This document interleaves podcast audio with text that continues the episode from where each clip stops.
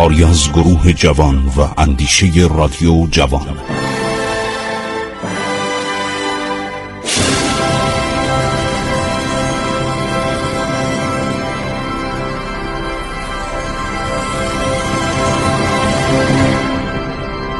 بسم الله الرحمن الرحیم.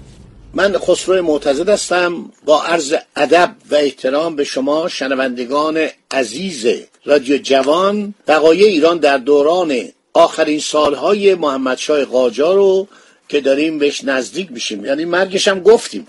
منتها اینا در زمینه سیاست خارجی چون آغاز روابط ما با کشورهای دیگه در یه دوره ای است که ما سی سال با فرانسه رابطه نداشتیم. اینا رو ناشار شدم من اضافه کنم. خب عرض شود که آقای دوک دالماسی وزیر خارجه لوی فیلیپ خطاب به کندوسرسی. سفیری که به ایران میفرسته یه گروهی هم میفرسته. یه آدمای حسابی بیان. عرض شود اوژن فلندن. اینا آدمای حسابی بودن. اینا نقاش بودن اینا باستانشناس بودن. یک کتاب هفت جلدی از آثار باستانی ایران رو عرض شود که تهیه می‌کنن. همینطور کتابی هستش که لوی دو بوا از تاریخ ایران و نقاشی های ایران استفاده می‌کنه به زبان فرانسه. ایران 170 سال پیش. در اون زمان که در اومد 170 سال بیگذشت تصاویر بسیار زیادی از ایران مهمانی های ایران مردم ایران روابط زندگی ایرانی ها غذا خوردن ایرانی ها خیلی جالب بود. عرض شود که سفر ایرانی ها ازدواج چگونه می‌کنن تمام آثار ایران رو به صورت نقاشی لوی دوبوا عرض شود که رسم کرده و تاریخ ایران هم نوشته. خیلی خوب. عرض شود که آقای دوکت آلماسی میگه که شما از وقایی که به موجب آن آخرین سفیر ایران آجودان باشی حضور شاه رسید مسبوق هستید. حضور کی رسید؟ لوی فیلیپ. معمولیت وی در این دو دربار معمولیتی فرعی و در درجه دوم اهمیت بوده. موقعی که دولت انگلیس از پذیرفتن سفیر ایران سرباز زد مأموریت فرانسه جنبه اساسی و رسمی پیدا کرد. برای ما جای هیچ گونه شک و شبهه نیست که منظور حقیقی از طول اقامت نماینده ایران آجودان باشی در پاریس و تقدیم تحف و هدایا به دولت و اشخاص متفرق فقط به منظور تجدید برقراری ارتباط بین ایران و فرانسه بوده است. تا به اتکا و پشتیبانی ما در برابر تعرضات انگلستان مقاومت کنند. ما را برای حفظ منافع خود دچار محلکه کنند. در اختلافات و منازعات که ما میل داریم به کلی بیطرف بمانی ما را وارد کنند. بنابراین رفتار شما در تهران حفظ بیطرفی کامل بین دو مملکت بزرگی است که جهت حفظ منافع و پیشرفت نفوذ خود در این مملکت با هم رقابت می‌کنن. یعنی چی؟ یعنی روس و انگلیس. شما فضولی نکنید. شما دخالت نکنید. شما خودتون رو طرفدار ایران نشون ندید. شما نباید به هیچ وجه در دربار ایران وسادت دولت فرانسه را برای برقراری روابط دوستی بین ایران و انگلیس که مدتها با هم متحد بودهاند قبول فرمایید. نکنید. قبول نفرمایید. قبول نکنید. اگر حکومت ایران از شما تقاضای چنین امری را کرد جواب دهید که هیچ گونه دستوری در این باره ندارید. تنها خدمتی که می توانید انجام دهید دولت خود را از قضیه مسبوق کنید. من کاری نیستم. شما درخواستاتون رو بدین من نامهاتون رو به پاریس. و به این ترتیب به ما فرصت خواهید داد که در این زمینه تصمیمات لازم را بگیریم. با کمال دقت نقشی را که ایران در مشرق زمین ایفا می کند مطالعه کنید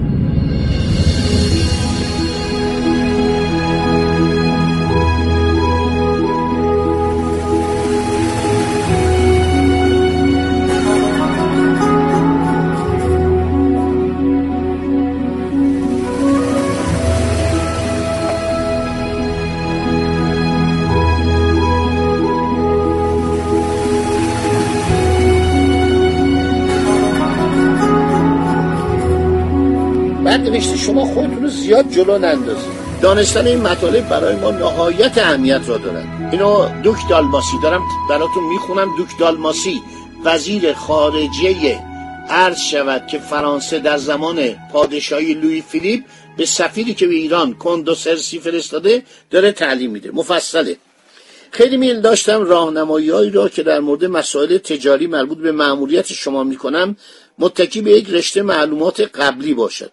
اما هنوز از قسطنطنیه مدارک لازم به من نرسیده است. میگه من می‌خوام بیشتر تجارت.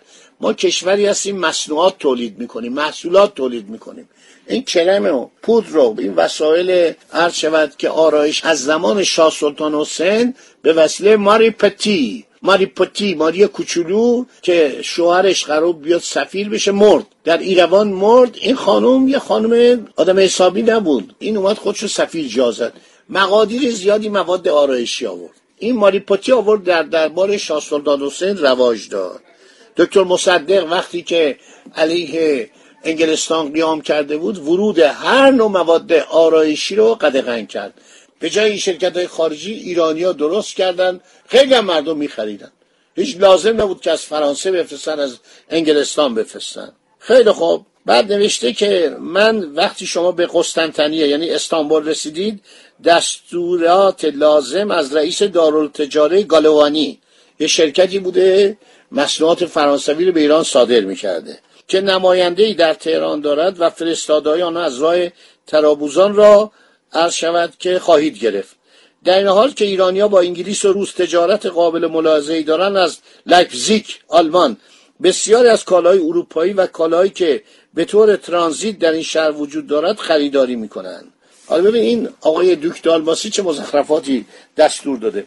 شما وضع اجتماعی مردم ایران و احتیاجات خانوادهایی ثروتمند و اشیایی را که جنبه تجملی در این مملکت دارند تحت مطالعه قرار دهیم برای اینکه اگر ممکن باشد از این طرف بازار جدیدی برای فروش محصولات کارخانه ما به وجود آید اینا همیشه دنبال سود بودن. دنبال سیاست نبودن. نمیسن ایرانیا فرنگ فرانسه رو چقدر دوست دارن. حالا ببینید که اینا چقدر آدمای مادی بودن. همش نوشته که ما بیشتر می‌خوایم بازار داشته باشیم. ما فعلا قرارداد تجاری با ایران نداریم. قراردادی در سال 1709 مال چه زمانیه؟ مال زمان شاه سلطان حسین. مورد قبول امپراتوری واقع نشد یعنی ناپل اون قرارداد 1715 قابل اجرا نیست. بنابراین لازم است که با ایران پیمان جدیدی در این زمینه بست. مطالعات راجع به این امور قبل از بستن هر گونه معاهده تجاری باید انجام گیرد. و نوشته که شما سعی کنید معاهدات 1709 1715 زمان صفویه حقوق گمرکی رو که برای بازرگانان فرانسوی در موقع ورود و در موقع خرید سه درصد تعیین کرده بود شما هر شود که اینا رو معاف کنید چون اجازه داشتن که بعضی وقتا عوارض ندن.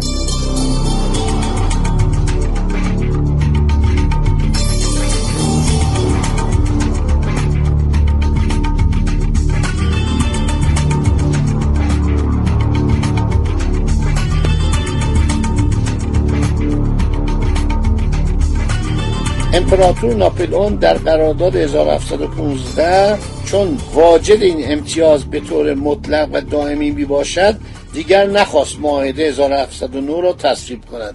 ناپلئون 100 سال بعد از 1715 بوده. در این اندیشه بود که معافیت دائمی از پرداخت حقوق گمرکی به دست آورد که انگلیسی ها موفق گردیدن آخرین معمور ما را از ایران بیرون کنند. کیو میگه؟ گاردانه میگه. تجارت با روسیه تابع مقررات 5 درصد عوارض می باشد انگلیسی ها از سال 1836 همین نرخ را می‌پردازند. از سه سال پیش. مال اون زمان. به علاوه معلوم نیست که پیمان تجاری با ایران بسته باشن. هیچ جا اثری از ایران ندیدم. همش دنبال چپاول بودن. غارت بودن. این حالت تجاری عجیبا مثلا انگلیسی ها تجارت می‌کردن دنبال منافع سیاسی هم بودن. دنبال این بودن که روسا رو مانع از رسیدن به هندوستان بشن. دنبال این بودن که روسیه به خلیج فارس نرسه. گاهی بدون که ما بخوایم یه اتحاد نامری بین ایران و انگلیس بود. چون انگلیسی ها میترسیدن روسا به هندوستان برن یا روسا برسن به خلیج فارس. ولی این فرانسه هیچی جز تجارت فکر نمی‌کنه. موسیو مکنیل ایرادی می‌گیرد که درباره ایران اشکال تراشی زیادی درباره عقد معاهده تجاری می نماید. حالا نوشته که انگلیسی ها تجارت ایران رو در دست دارن. حتی مال التجارهای فرانسوی را که کشتی های ما بتواند مستقیم وارد ایران کنند و در بنبعی با آنها واگذار بنماید با منافع زیاد به بندر بوشهر می‌برند. میگه نمی‌ذاره کشتی فرانسوی بیاد خلیج فارس. میگه ببرین بندر بمبئی ممبای الان بهش میگن ممبای و اونجا بفروشید به ما ما روش یک چیزی بکشیم بیاریم به ایران. مبلغی اضافه کنیم. نوشته که همش درباره این.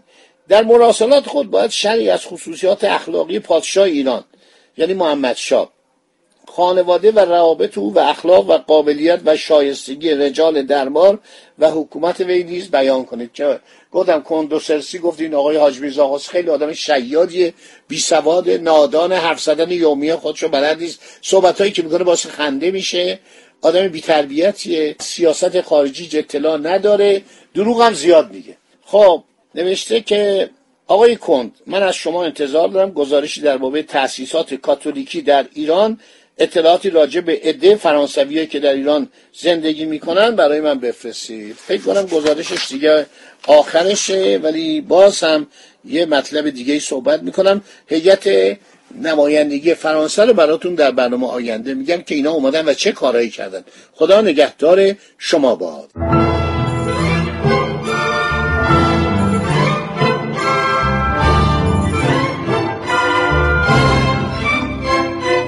عبور از تاریخ.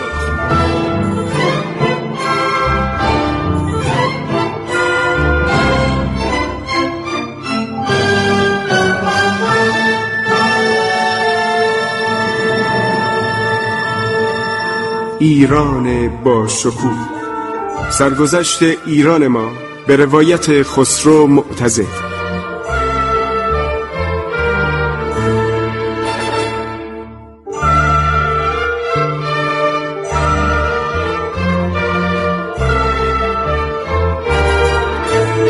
عبور از تاریخ با رادیو جوان.